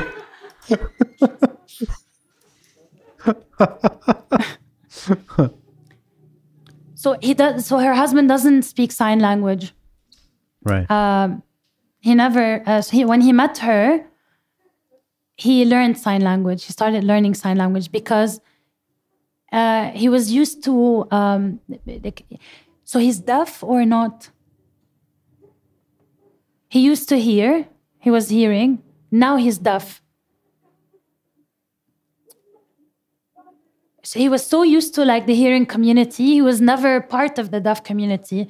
And after he married her, he started learning sign language and being part of. Uh, So actually, this is why I was. it was difficult for him because he did not learn sign language. Yeah. When they started, uh, when they got married, she taught him sign language. Uh, it's like he he became insanely happy. Uh, he he really needed sign language Yeah. because in the future um,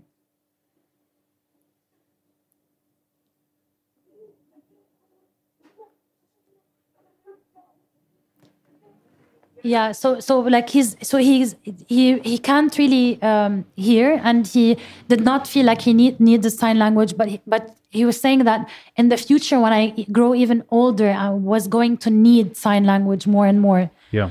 uh, and so he was insanely happy when he learned sign language after they got married. Now he's very happy with sign language because uh, because he can communicate with all the deaf people. He feels like Right. now he's part of the community. So He was he was so used to like being with hearing people. Uh, so now it's like there's a balance between both of these worlds. But may I ask, is there anyone in the audience that remembers hearing? Uh, that that remembers hearing. Yeah, so so they lost their hearing later.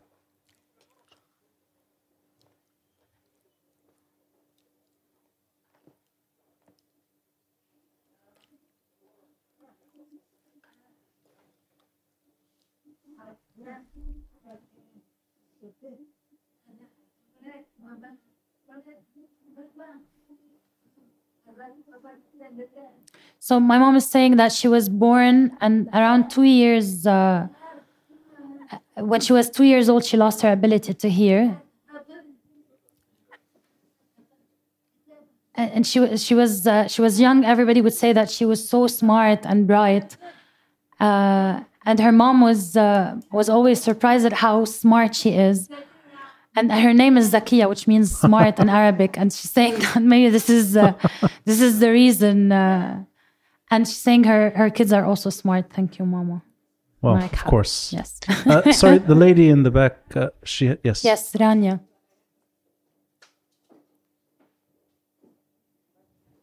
So she wants to talk about a little bit of a different topic. Two months ago, she went to the hospital. Um, she had like blood tests to run. She saw a deaf person. She doesn't know them. They tried to communicate with the doc- doctor, and they and they couldn't. Uh, There was. She saw that this person was so tired, uh, trying to communicate with uh, the doctor, but he couldn't, and uh, she she felt so sad. So um, she, was able to interfere and help, but uh, but but she felt like um, it was so frustrating for her to see like how sad this situation was that this person was unable to speak with a doctor, such a basic thing at a hospital Yeah.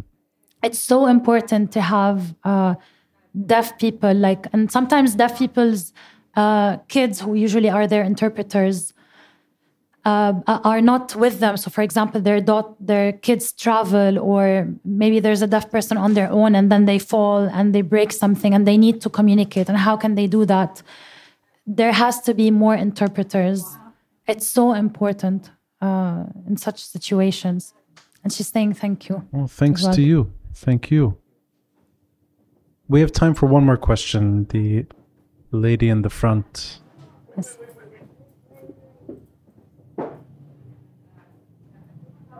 I, I can't I can't hear. Uh,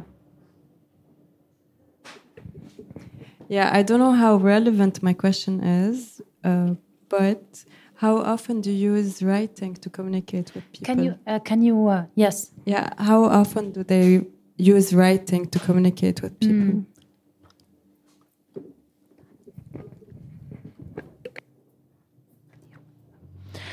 Um, so I would, from from what I saw, and uh, and I saw a few deaf people also saying the same thing. Uh, deaf people don't use writing a lot uh, for many reasons. Uh, one of the reasons is that um, sign language has a different gra- grammar uh, rules than spoken language. So, for example, when I use text messaging to communicate with mom and dad, uh, the way we write is different. Like another person would read and they'd feel like, what is this? It's a little bit like gibberish. Um, so deaf people do not use writing a lot. Maybe like uh, like the, the youth or the uh, new generation would use texting or writing more than the old uh, generation. Uh, but mostly they would point at things. So, for example, if they're at a restaurant and there's a menu, they would point at what they want. Um, they would try to articulate uh, as much as possible, but writing, not not much. Anymore. Okay, last question for Samer. It's it's more of a commentary rather than a question. All right, so I, I teach sound. Um, I'm a sound engineer, and uh, at this point, growing older, I can't hear anything above 13 kilohertz anymore. And uh, one of the funny things that I teach students, and this this is just a little anecdote, is like you, you know this uh, Lebanese saying that you know بس الطن دعيني حدا عم بيذكرنا بالخير او الشر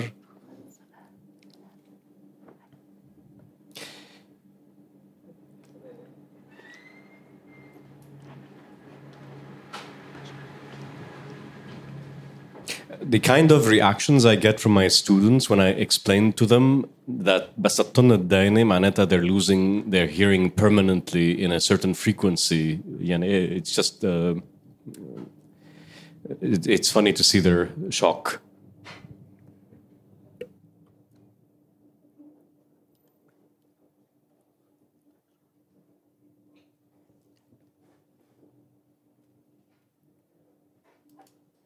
Very interesting. We- We're all losing our hearing without knowing. I'll wrap it up the way I know how. Uh, there's a few things you said during the discussion that stick with me. Uh, you referenced the the ability to look at a painting and see expression or even poetry and find constructive use in language.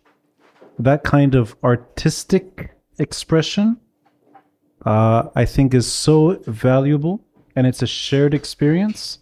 It extends obviously to more than just those. Music for the hearing community is one of those shared experiences. But what you're doing and the way you do it is in itself a shared experience because I'm actually watching every movement you're making. And I've heard people tell me something, which I don't know how true it is. They said you have a, a voice that's meant for podcasting. I don't know what that means. But let's just assume they're right. You have the most natural, visual, physical expressions I've seen in a very long time. And I hope you continue to do what you're doing. You should be very proud of what you're doing. And I know your parents are proud of you as well. This is one of the most enriching discussions I've had. And I really owe it to the audience in particular for joining tonight and being here. So thanks to you and thanks to your parents for creating Naila. and thanks to everyone who joined tonight. It means a lot to me. Thank you. Thank you. I'll emphasize uh, sign with Naila. Is that right? Or is it si- signing with Naila? Sign with Naila. Th- thank you. On Instagram, follow her. Uh, check out her courses. Catch her at cafes, l- teaching staff how to do this. And uh, yeah, keep doing what you're doing, Naila. You're terrific at it. Thank you. Thank you so much for um, for inviting me. Thank you for. Um, I, I have to say that, uh, and and this is your sign because I caught deaf people using your sign is, wow. You cannot see your sign. Wait, wait. It comes back in one Okay, one okay, second. let's wait. Wait, wait, five seconds. Hold on. Hey, this is like uh, so that you get excited. Okay, yeah. What's the your build sign? up. What's the your build sign? up. Gemini. no, that's not a No, sign. oh my God. I know. I know. Yeah. Good, good pun. Good fun. Good Wait, pun. you think it'll come back? I think so. Yeah, Let's count to five. Hey, this is still but but capturing. can you? Uh, but the, the microphones are off, no? No, no. It's Ah, okay. Okay, yeah. okay. cool. Hey, there we Okay, yeah, go. we're back. Perfect. So the sign for his name, actually, and I saw um, deaf people using it, which is like this, Ronnie, because of your yeah, because of your beard. Uh, ah, okay, so my dad is adding. Actually, it's not only that; it's that and the ponytail. So that's like Ronnie. So this is your sign. You can use it. Uh, go ahead. This is your uh, the, the the gift from the uh, deaf community. So I wanted to say something and I forgot. I'll give you time to. I'll give you a few seconds to. Oh no! but- Oh, okay, yeah, I Wait, remembered. But wait, wait. I want to add one more thing. Then you do it. Yes, add one more thing. I thought this would be my sign.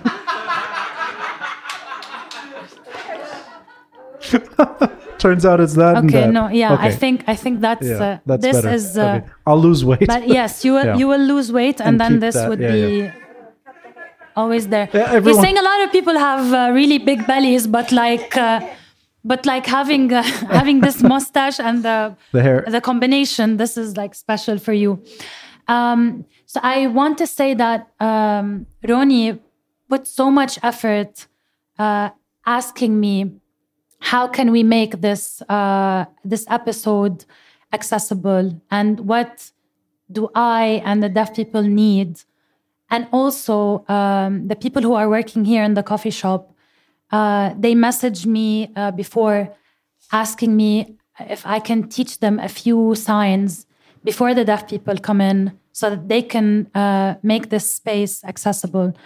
And I want to say that this is beautiful and thank you um, because really like personal initiatives really like make a big difference.